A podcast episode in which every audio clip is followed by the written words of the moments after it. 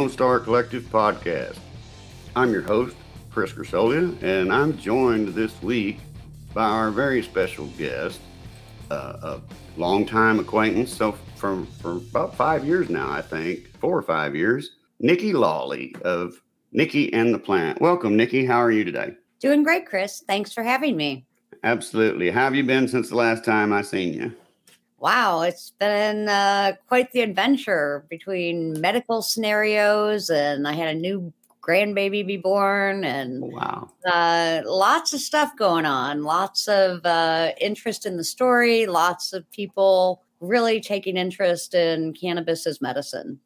Well, at that point, I'm going to let you introduce yourself and tell our audience who you are, a little bit about your background, and then kind of get into your story.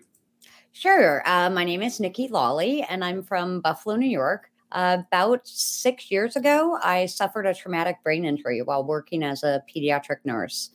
My life changed in a second. I began to experience symptoms such as anxiety, depression, cognitive function issues. I could no longer count. I could no longer do the most basic of things. Uh, the struggle was real, and I never expected to go from a healthcare provider perspective to being a patient. Um, one of the things that really was frustrating when I became a patient is my credibility became in question. And why, you ask? Because when you look at me right now and you see how high functioning I am, you just assume there's nothing wrong with me. Uh, when you have a traumatic brain injury, you basically have an invisible disability. And people don't understand that. They think that, oh, well, here's this girl, she got her stuff kind of put together, but you have no idea what it took me to get here. And that's the method of my story or message of my story because I almost took my life because of my mm. symptoms of traumatic brain injury. And when I say almost, I literally was ready to jump off a balcony in Las Vegas, and a billboard came passing by and said, Get your medical marijuana card today in Nevada. Every, every time, not to interrupt you, but every time you tell me that portion of your story, uh, I go from almost starting to cry to just a feeling of excitement when you talk about the billboard driving by. I'm sorry, continue. it's okay. Um, the billboard transformed my life. How do you put a price or what's an ROI on this billboard? What's yeah. a life worth? That billboard saved my life that day. Get your medical marijuana card in Nevada today. I was ready to Peter Pan off the balcony and I had no hope, none, zero. And to get in that state and to be that sad and to absolutely feel like your life is no longer worth living, that's a really dark place, my friends. And I'm so grateful for that billboard because that billboard gave me hope. It wasn't like, it was almost a mockery when that happened. Um, because I'm part of the DARE era and Nancy Reagan, just say no, and your brain on drugs with the egg sure. in the frying pan. You know, I have a brain injury. How smart could it be to fry my brain on drugs. And when you really think about that concept, cannabis has been shown to improve so many things with the brain. The US actually has a patent on its neuroprotective qualities. Yeah. We didn't learn about the endocannabinoid system or that we have a system in our body that is responsible for balance or homeostasis in nursing school we didn't understand cannabis could be used as medicine. If you would have told me your child was taking cannabis for management of his seizures, I would have called Child Protective Services on you. I mean, like without hesitation. Now, my opinion has 180 degree changed. And the reason is that that billboard, because that billboard gave me hope and then began the journey of how do you figure out what works and why? And how do I manage these symptoms? I got a glisten of hope when I was on vacation that day in Vegas. But then I came home to New York State and chronic pain, which is the main thing I was really treating with my head and neck, yeah. wasn't recognized as one of our conditions in New York State. So then began more drugs again, being on 16 different pharmaceuticals, having your credibility turned into question, um, the whole nightmare of workers' compensation because I was injured at work. It was a real thing, Chris. And yeah. I was at my breaking point, and then I found friends because I was a casino dealer. Um, I had a lot of friends that followed me from Canada. And so one of them saw one of my posts where I was just so sad. And I said, I found hope in cannabis. But when I shared my experience with cannabis in Nevada to the workers' compensation doctors in New York, they actually put in my file that I was a drug seeker and using illicit substances and smoking to just get high. And therefore, mm-hmm. you know, we need to be cautious when we give her pain meds. This was in my medical record. I wanted off all the drugs, and they just kept giving me more drugs for more symptoms, which ultimately those symptoms were created from the drug they put me on. Yeah. I'm a nurse, right? I don't question what the doctors are doing. Why? Because they've been my boss like through my career.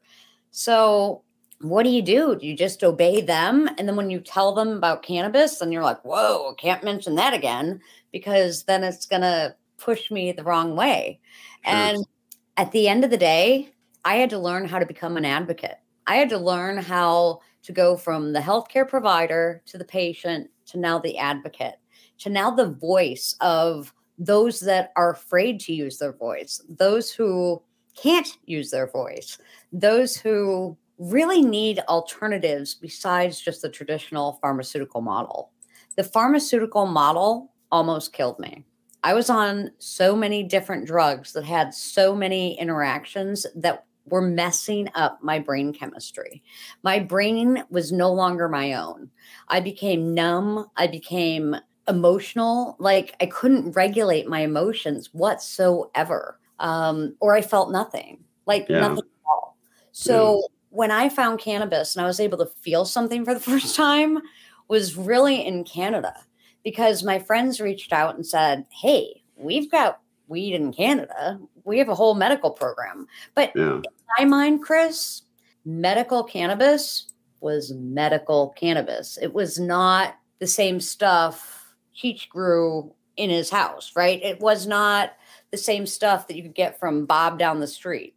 Yeah. It was medical cannabis. And so when I didn't get it, when I came back to New York and the doctor thing, and I was all paranoid now that I was going to get drug tested, and you know what I mean? It was like a whole thing. Sure. And I didn't want it on my record being a nurse that, you know, here I am a drug seeker and we have to worry about me in the field. Like, really? That's like yeah. so disheartening when you think of this plant. You know what I mean? it's mean? Insane. Like, it's insane what people have to go through. Not include death.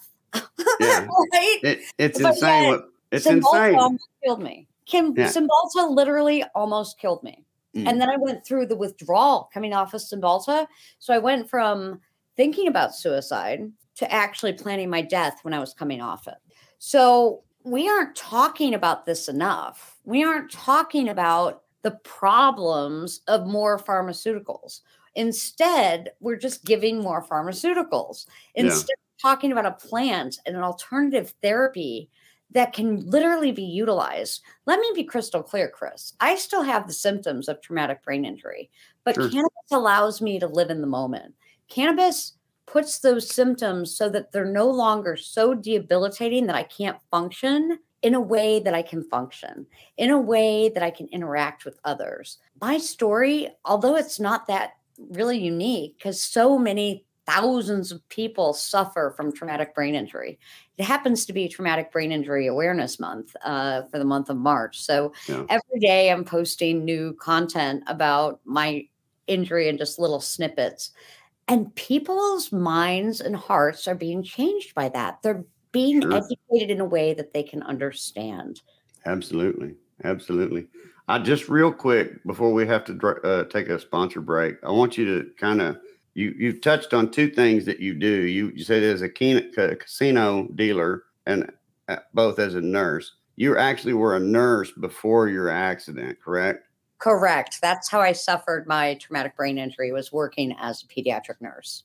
Yeah, and that's the that's the other part was the pediatric nurse part was because that's where your interest in kids and talking about THC and what you would have done in the past before you found out the reality, right? Right. Sorry, I skipped around a lot. I get excited. Not a problem. Not a problem. uh, we all do it. At any rate, we're going to take a quick sponsor break, and then when we come back, we'll get into you know what you tried in Vegas at first, and and what the what the feelings and results were, and then and how you how you found what you found in Canada, and how you've worked it out since then, and we'll go from there. Okay. All right. Great we're gonna we're gonna take our first sponsor break right quick, and when we come back, as I said, we'll talk more with Nikki, and um, we'll get into about her website and all that good stuff, and we'll do that in just a few minutes.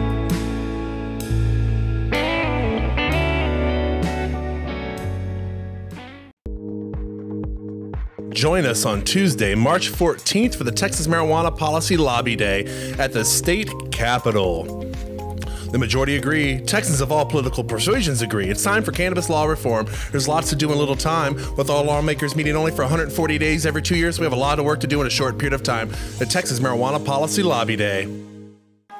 Thrive Apothecary offers an experience truly unique from anything else in Texas. A full service cannabis solution that is doctor owned and offers customers every level of cannabis legally available in Texas. From traditional CBD products to emerging hemp derived THC edibles, smokables, and now medical cannabis. As a licensed medical cannabis provider, prospective patients from anywhere in Texas can book a sponsored online eligibility consultation to determine if they qualify for a medical marijuana prescription from the comfort of their own home. Plus, for Texas veterans, the first prescription appointment is donated by Thrive. Visit thrivetx.com for more information. Welcome back to the Lone Star Collective podcast, the official podcast of Texas Cannabis Collective. Distributed on Spotify, iTunes, Google Podcasts, Facebook, and much more, to give Texans information regarding policy, industry, and culture. Here is this week's host, Jesse Williams, and Grams.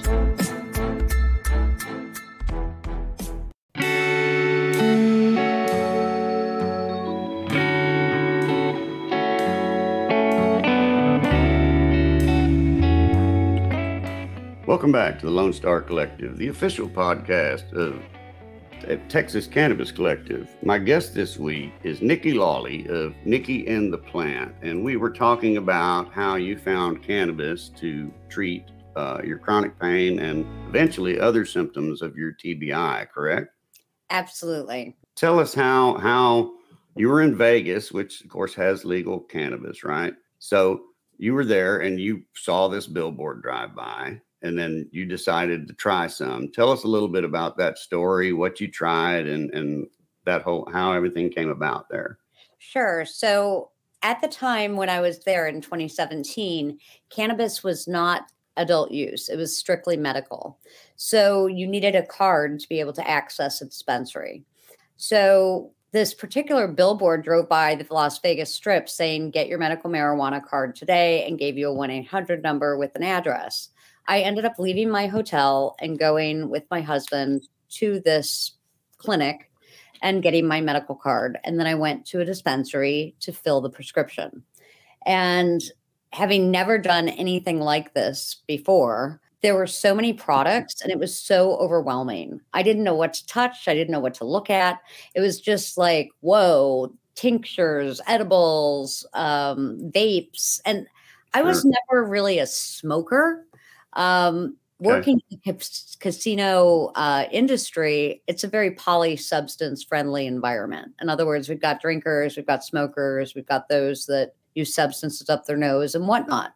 Um, yeah. Whenever there was an after party, people would break out cannabis, right? And I mean, did I smoke it a few times? Absolutely. But I became so paranoid because of my nursing license that, well, what if something happened and I ever had to get tested? And I mean, in my mind, cannabis, you touch it once and like it's in your system for like six months, just not being aware of how it works today. Sure, sure. So when I was at the dispensary, the bud tender did what any good bud tender would do and gave me a wide assortment of various products, including two joints. Now, I had smoked joints before, as I just shared, but never as medicine. And I truly believed I was going into like a literal medical pharmacy that only handled medical needs.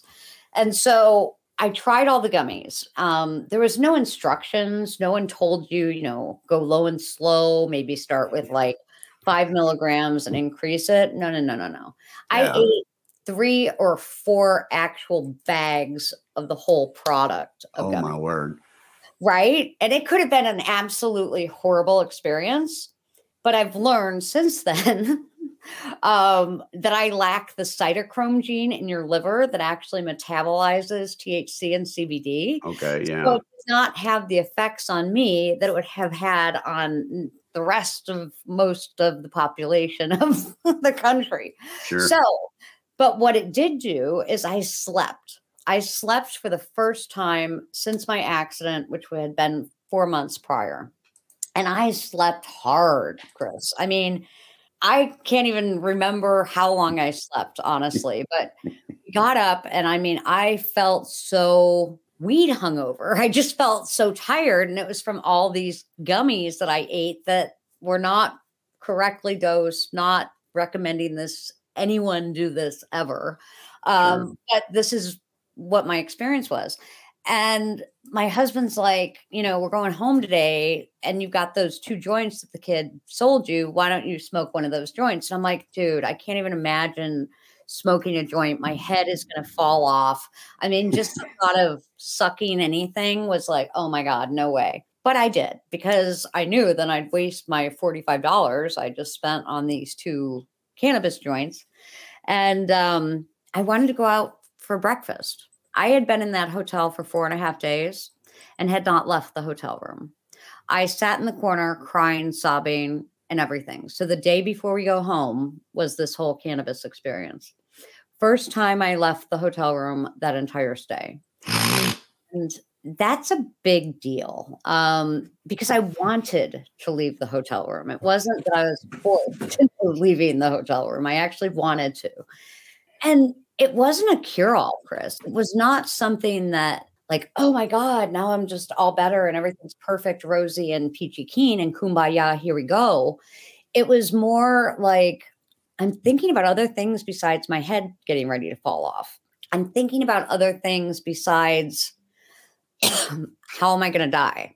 I'm thinking about other things besides, oh my God, all the noise, all the lights, all the sounds. How am I going to even deal with this? Cannabis allowed me to live in a moment, in the moment, in a way that was mm-hmm. different than what I had previously experienced with since my injury.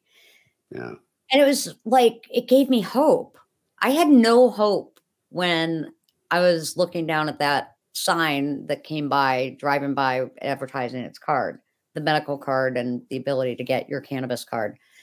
I literally found a tiny glisten of hope. And so then when I came home to New York, I couldn't wait to tell the doctors. Like, I mean, I wanted to go back to work, Chris. I didn't want to become a career disability uh, human. Sure. But my career, I can no longer be an active duty nurse for multiple reasons. But the main reason is the cognitive issues. Like, I can't count the way I used to.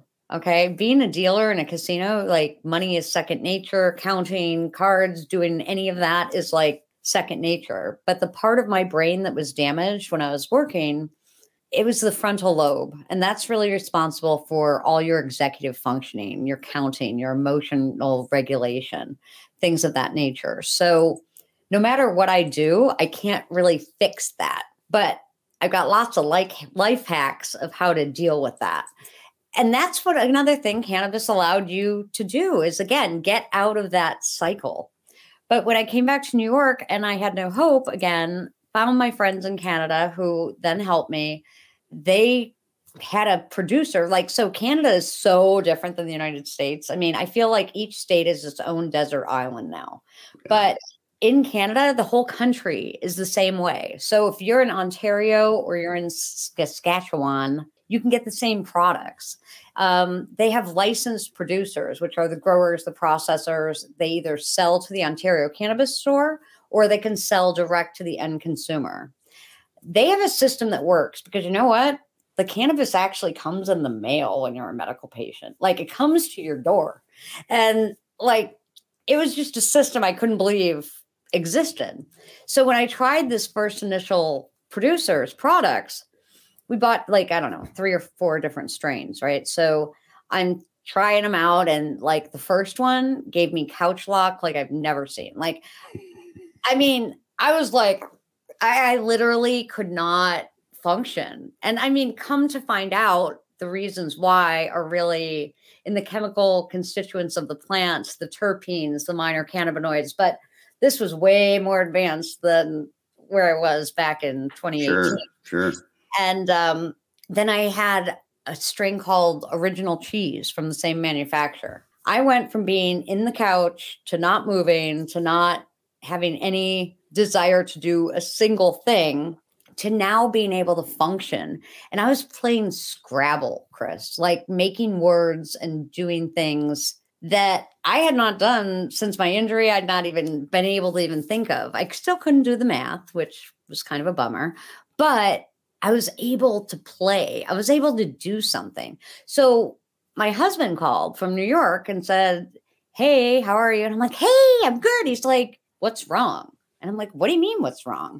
He's like, You sound normal, like actually normal. Like, be like, I mean, he's been living. I mean, when a family member suffers a traumatic brain injury, the spouse, the caregiver, the whoever yeah. is responsible now to try and get to know this person that they don't know anymore. You know, it's a whole different personality change and shift. Yeah. And so my poor husband went through that. You know, he had to deal with this suicidal wife that like nobody was believing you know she's malingering and so then you start to think you're crazy like i mean like i'm lucid right and and poor jack had to deal with all that so when he calls me he's like you sound normal. I'm like wow maybe it's something to do with this pot. And again i hate using the terms pot weed herb things like that. I Sure. try to really stay professional with the term cannabis. Marijuana has so many negative connotations from racism from uh, you know greed from legal policies. I hate the word but it's what people recognize. And Yeah. so i continue to try and elevate the conversation by using cannabis. But long story short i mean at the time i was definitely saying weed We're we're one and the same on that one for sure. Uh, I, I'm right there with you. I hate those words, uh, but uh, they have their place because they have their place. I mean, it's what people it's what people recognize. know yeah Uh, and and you know, I argue all the time with people. Uh, it's it's like pulling teeth sometimes because people. I and I get it. I get it. They want to complain. You know, it's cannabis. Don't say marijuana. Don't say weed. Don't say pot. Don't say you know all these things. Um, and I get it. I get it. But marijuana, number one, most importantly, which is the one people just really jump on because the, the racist history of it and all, um, is the one that's most recognized. Just exactly what you said, unfortunately. So when you're talking to lawmakers or you're trying to give an impression to people who are following what lawmakers are saying, we have to use the word that they're saying. Sometimes we even have to in, here in Texas because it's it's stupid, but um, when they wrote the statutes, they spelt it with a H instead of a J.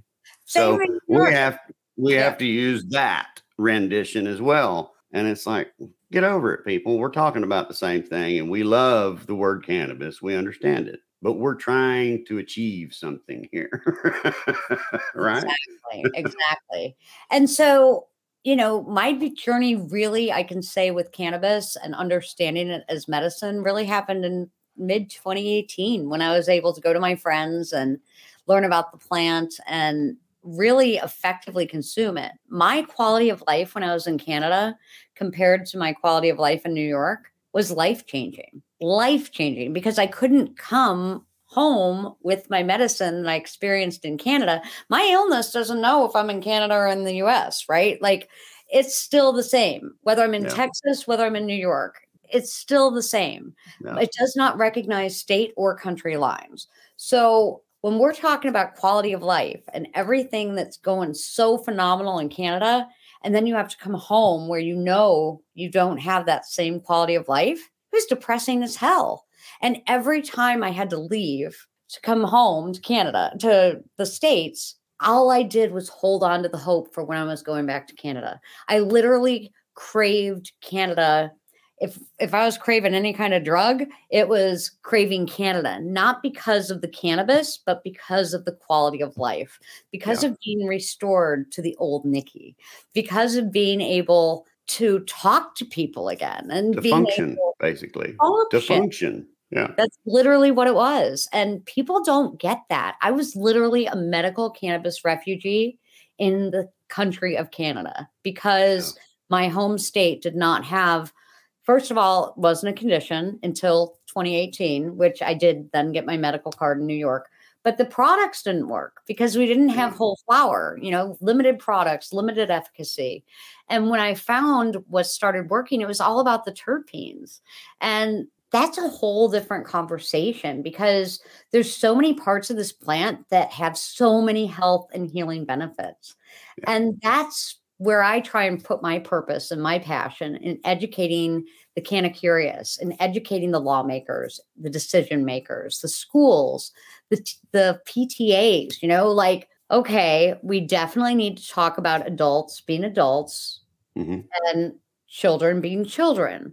If you have a pack of cigarettes, you probably shouldn't have it in reach of your three year old, right? Thank you. Okay. I'm just throwing that out there. Mm-hmm. If have a bottle of alcohol sitting right in front of your three year old. I mean, it's possible your child could consume it, but that's not the alcohol's fault. That's the parents' fault.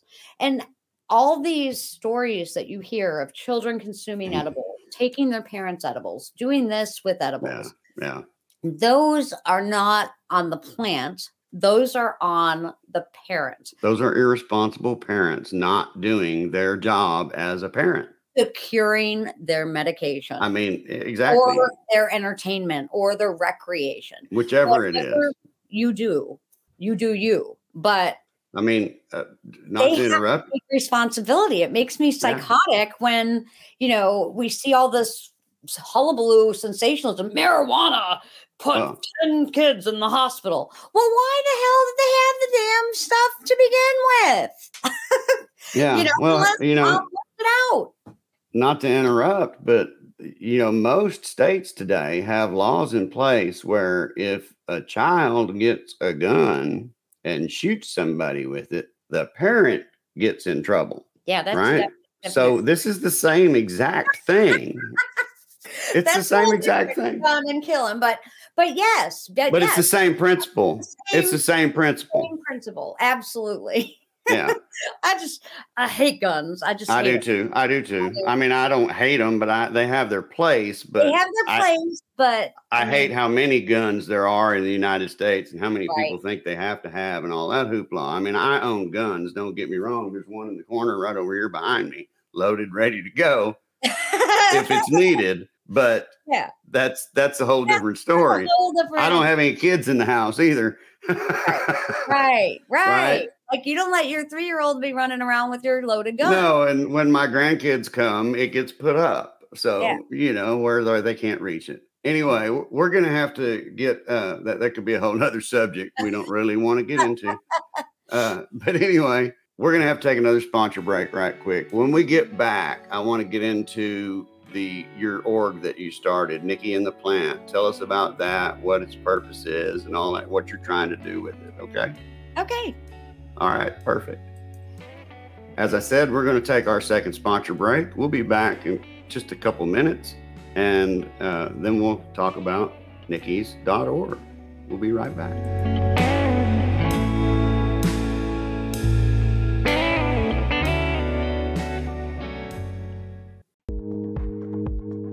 Join us on Tuesday, March 14th for the Texas Marijuana Policy Lobby Day at the state capitol.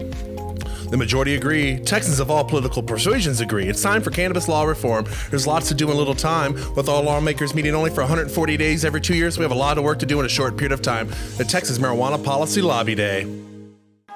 Thrive Apothecary offers an experience truly unique from anything else in Texas. A full service cannabis solution that is doctor owned and offers customers every level of cannabis legally available in Texas. From traditional CBD products to emerging hemp derived THC edibles, smokables, and now medical cannabis. As a licensed medical cannabis provider, prospective patients from anywhere in Texas can book a sponsored online eligibility consultation to determine if they qualify for a medical marijuana prescription from the comfort of their own home. Plus, for Texas veterans, the first prescription appointment is donated by Thrive. Visit thrivetx.com for more information. Welcome back to the Lone Star Collective podcast, the official podcast of Texas Cannabis Collective. Distributed on Spotify, iTunes, Google Podcasts, Facebook, and much more, to give Texans information regarding policy, industry, and culture. Here is this week's host, Jesse Williams, and Gramps.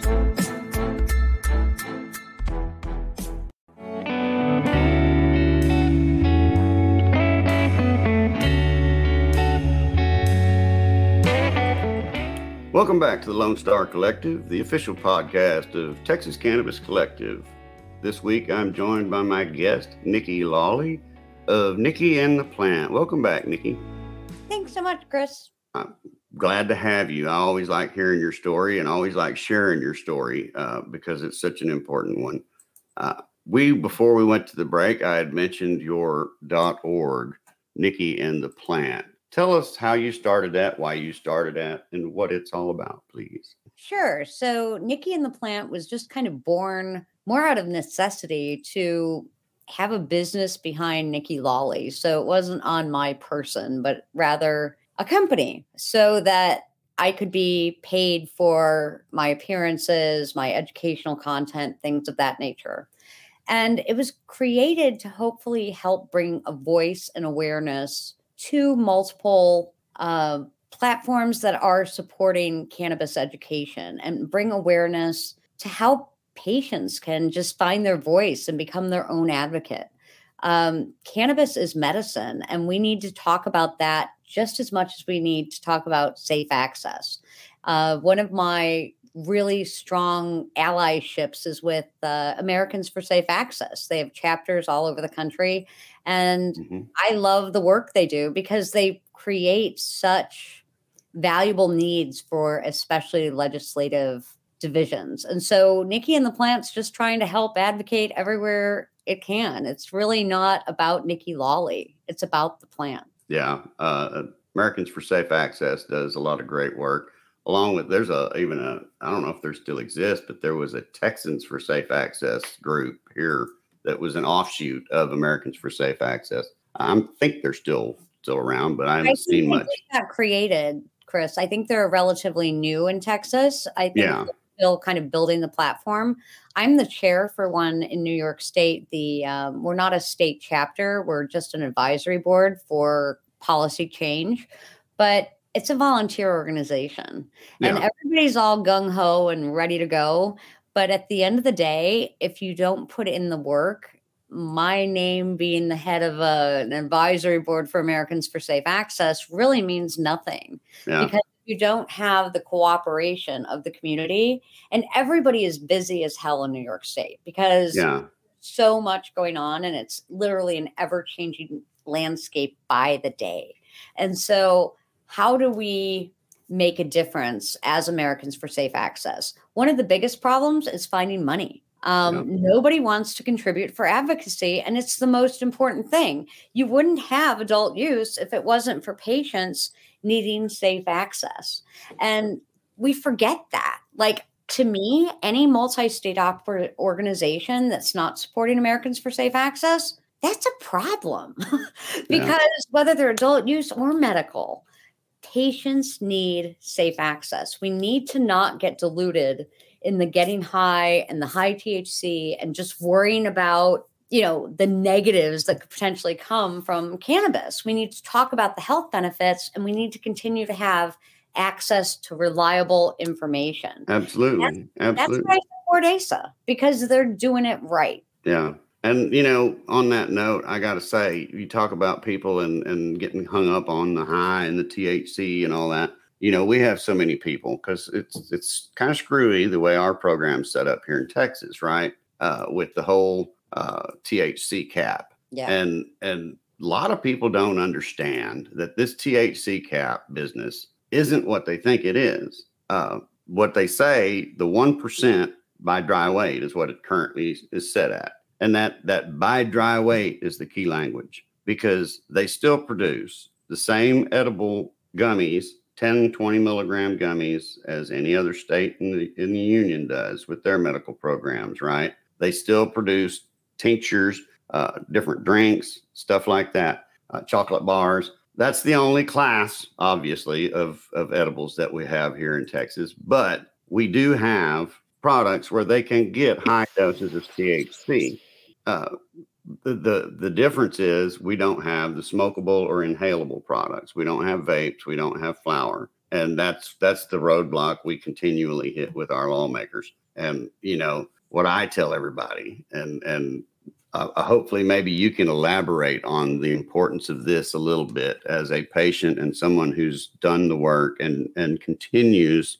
I applaud you because you continue to spread the word and do the work but here in Texas, what we what we have, and this is what I, I keep trying to get through people, we're such a large state, such a massive area, and such a massive population spread out across this state. Uh, we have so many representatives, so many counties, so many different senators, representatives, the whole bit. I mean, there's over 180 lawmakers in Texas. That's a lot of different people to have to convince of something, right? Right. if you have a lot of people that you have to convince of something, what's the best way to do it? Get a lot of people to convince them. Yes. yes. Yes. And that that's what we so I mean we we have our lobby day at, which for starters our legislative session I don't know if you know or not it's only every other year.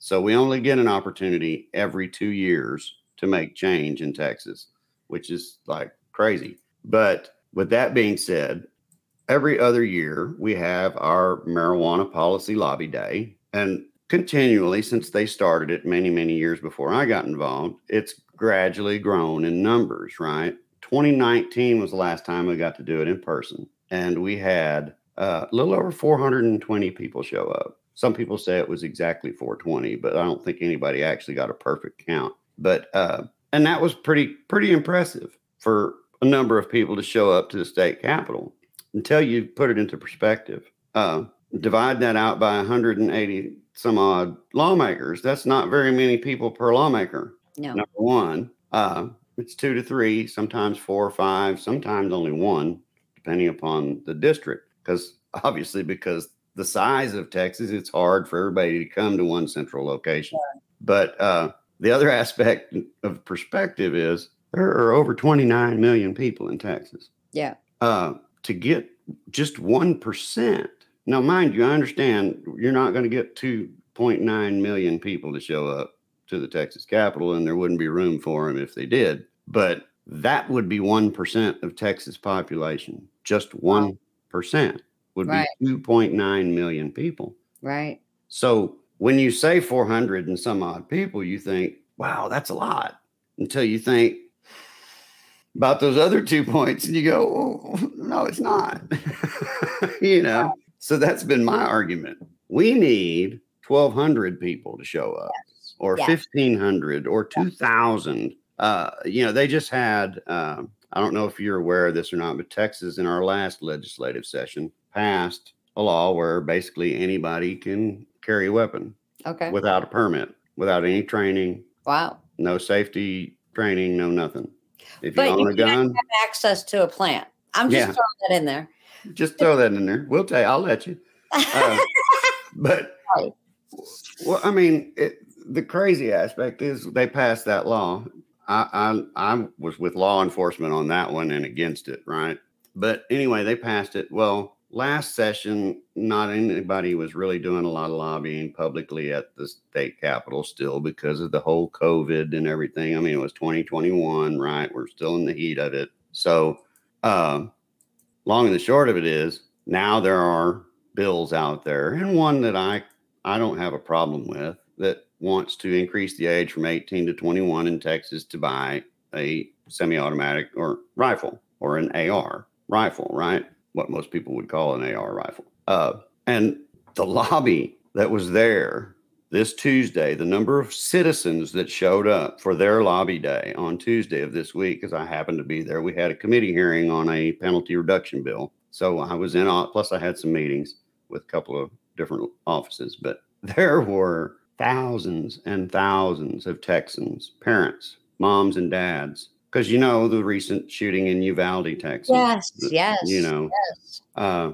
so there were there were I mean literally thousands. You could not go into one of those 180 something offices where there weren't 30 or 40 people in them, Wow. and there were thousands lining the hallways. That they were everywhere. wow. I'd be willing to bet you that that bill gets passed. Wow. I don't know if our governor will will sign it or not. I'm I think he will, but I'm pretty sure that bill will get passed. At least that portion. I don't know what else. I haven't looked into the bill at all. I know that that's one aspect of it is to raise that age. Which, if the drinking age is 21, the age to buy any gun, in my opinion, ought to be 21. Anything outside of maybe a shotgun. But uh, again, that's a whole nother subject. But that's my point to people in the in the cannabis world uh, who want to get involved or say they're involved or uh, a lot that are afraid to get involved because they're afraid you know well i don't want to go to the i don't want to go to the capitol because then they're going to they're going to throw me They're in jail know me. They're gonna know me. I, They're I've gonna know I in there with with with the marijuana pin on my lapel, you know, and the Texas Department of Public Safety officers are the security people that you walk through the the metal detectors and everything, right? And they look at you and go, "Hey, marijuana guys, glad y'all are still in the fight." As you walk by, they don't have a problem in the world with you. Nobody searches you. Nobody brings the dogs around to smell you. None of that stuff. Right. Uh, but we've really we've got to get people, more people, in my opinion. Um, and I'd love to hear if you have any idea or perspective on how maybe we could do that. So, New York State, I was involved in the lobby days. Um, I was part of the lobby days when we were trying to pass the what we call the MARTA, the Marijuana Regulation and Tax Act.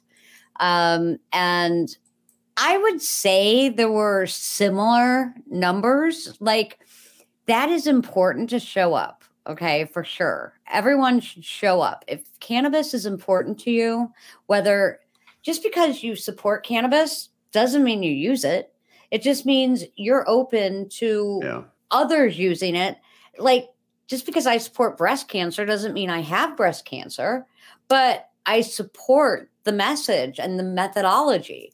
So, how do we get those non who recognize that we're spending stupid money prosecuting for little possession charges and little um, things that are tying up court systems when we could really be prosecuting real criminals instead. So when New York passed the MARTA, that was a really big deal.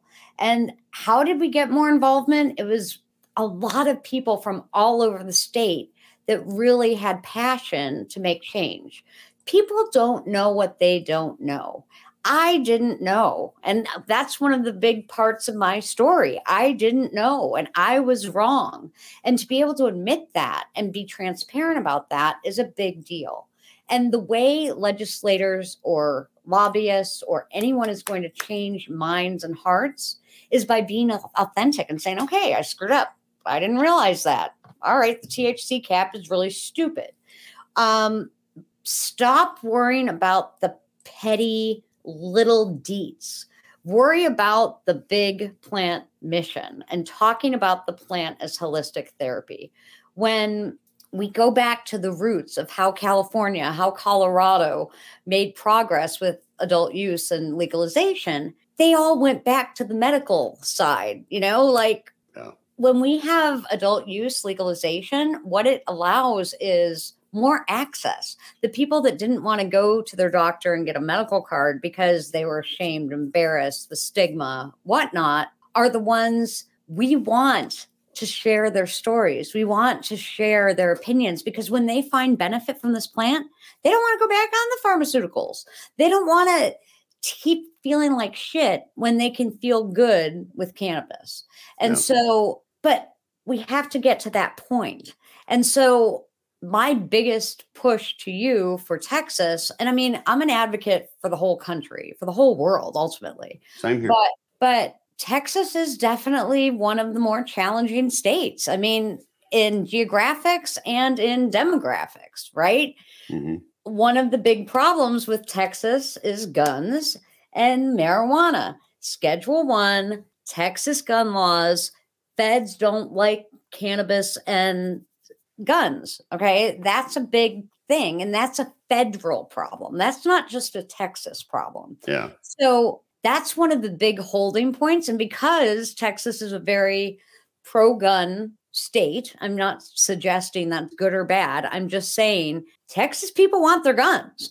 you know, they got hunting to do. they Yeah. got there, got there are. work to do. They got there- that's like their binky. Guns are kind of a binky in Texas. And I get that. And that's not a problem. But until that changes at a federal level, until we lobby at a federal level, the state can only do so much. And the state only knows what they know. And again, back to my about to Peter Pan off the balcony in Las Vegas. Nancy Reagan, the DARE, all your legislators most likely are DARE graduates themselves. Yeah. And they were taught this is bad. This is Schedule One. There's no medicinal properties. So now you, as Chris, and your Texas Cannabis Collective comes in and says, no, no, no, we want our plant. They're like, yeah, no, you guys are crazy. You guys are like wrong because Actually, the not.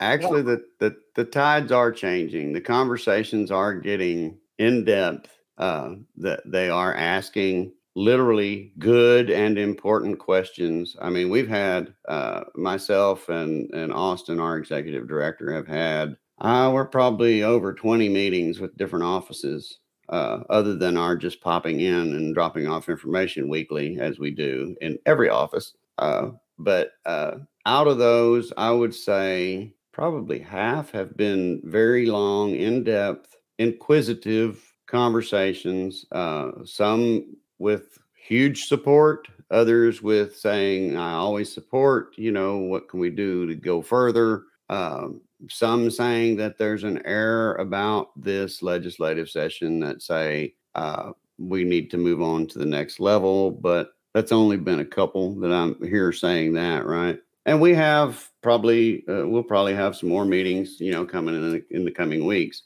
Uh, but I still think you know the number one thing that we could do to show the people is get as many people there on that one lobby day. But I do agree with you.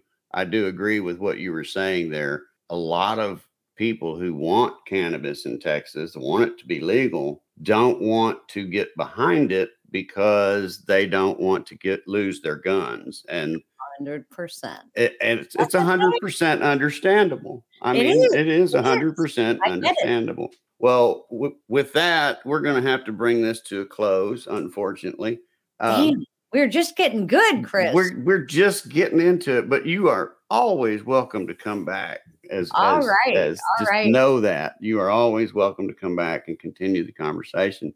But before we go, please uh, tell our audience where your website is, where they can find you, and all that good stuff.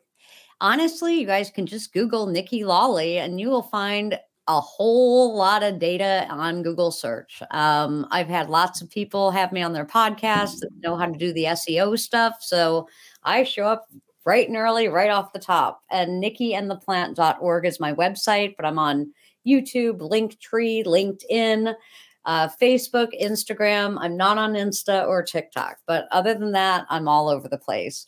And just remember people don't know what they don't know. And if you can help someone else, that's what the world needs more of. We need to help each other and be voices for those that don't have one. Absolutely. As always, Nikki, I love having you on and having the conversation, and and I want to thank you for joining us today. Absolutely, Chris, anytime. Well, that's going to be it for this episode of the Lone Star Collective, the official podcast of the Texas Cannabis Collective. We hope you enjoyed the show. And uh, if you want to, look for Nikki and the Plant at nikkiandtheplant.org. And uh, there's a lot of good information on her website about the plant and all of its benefits.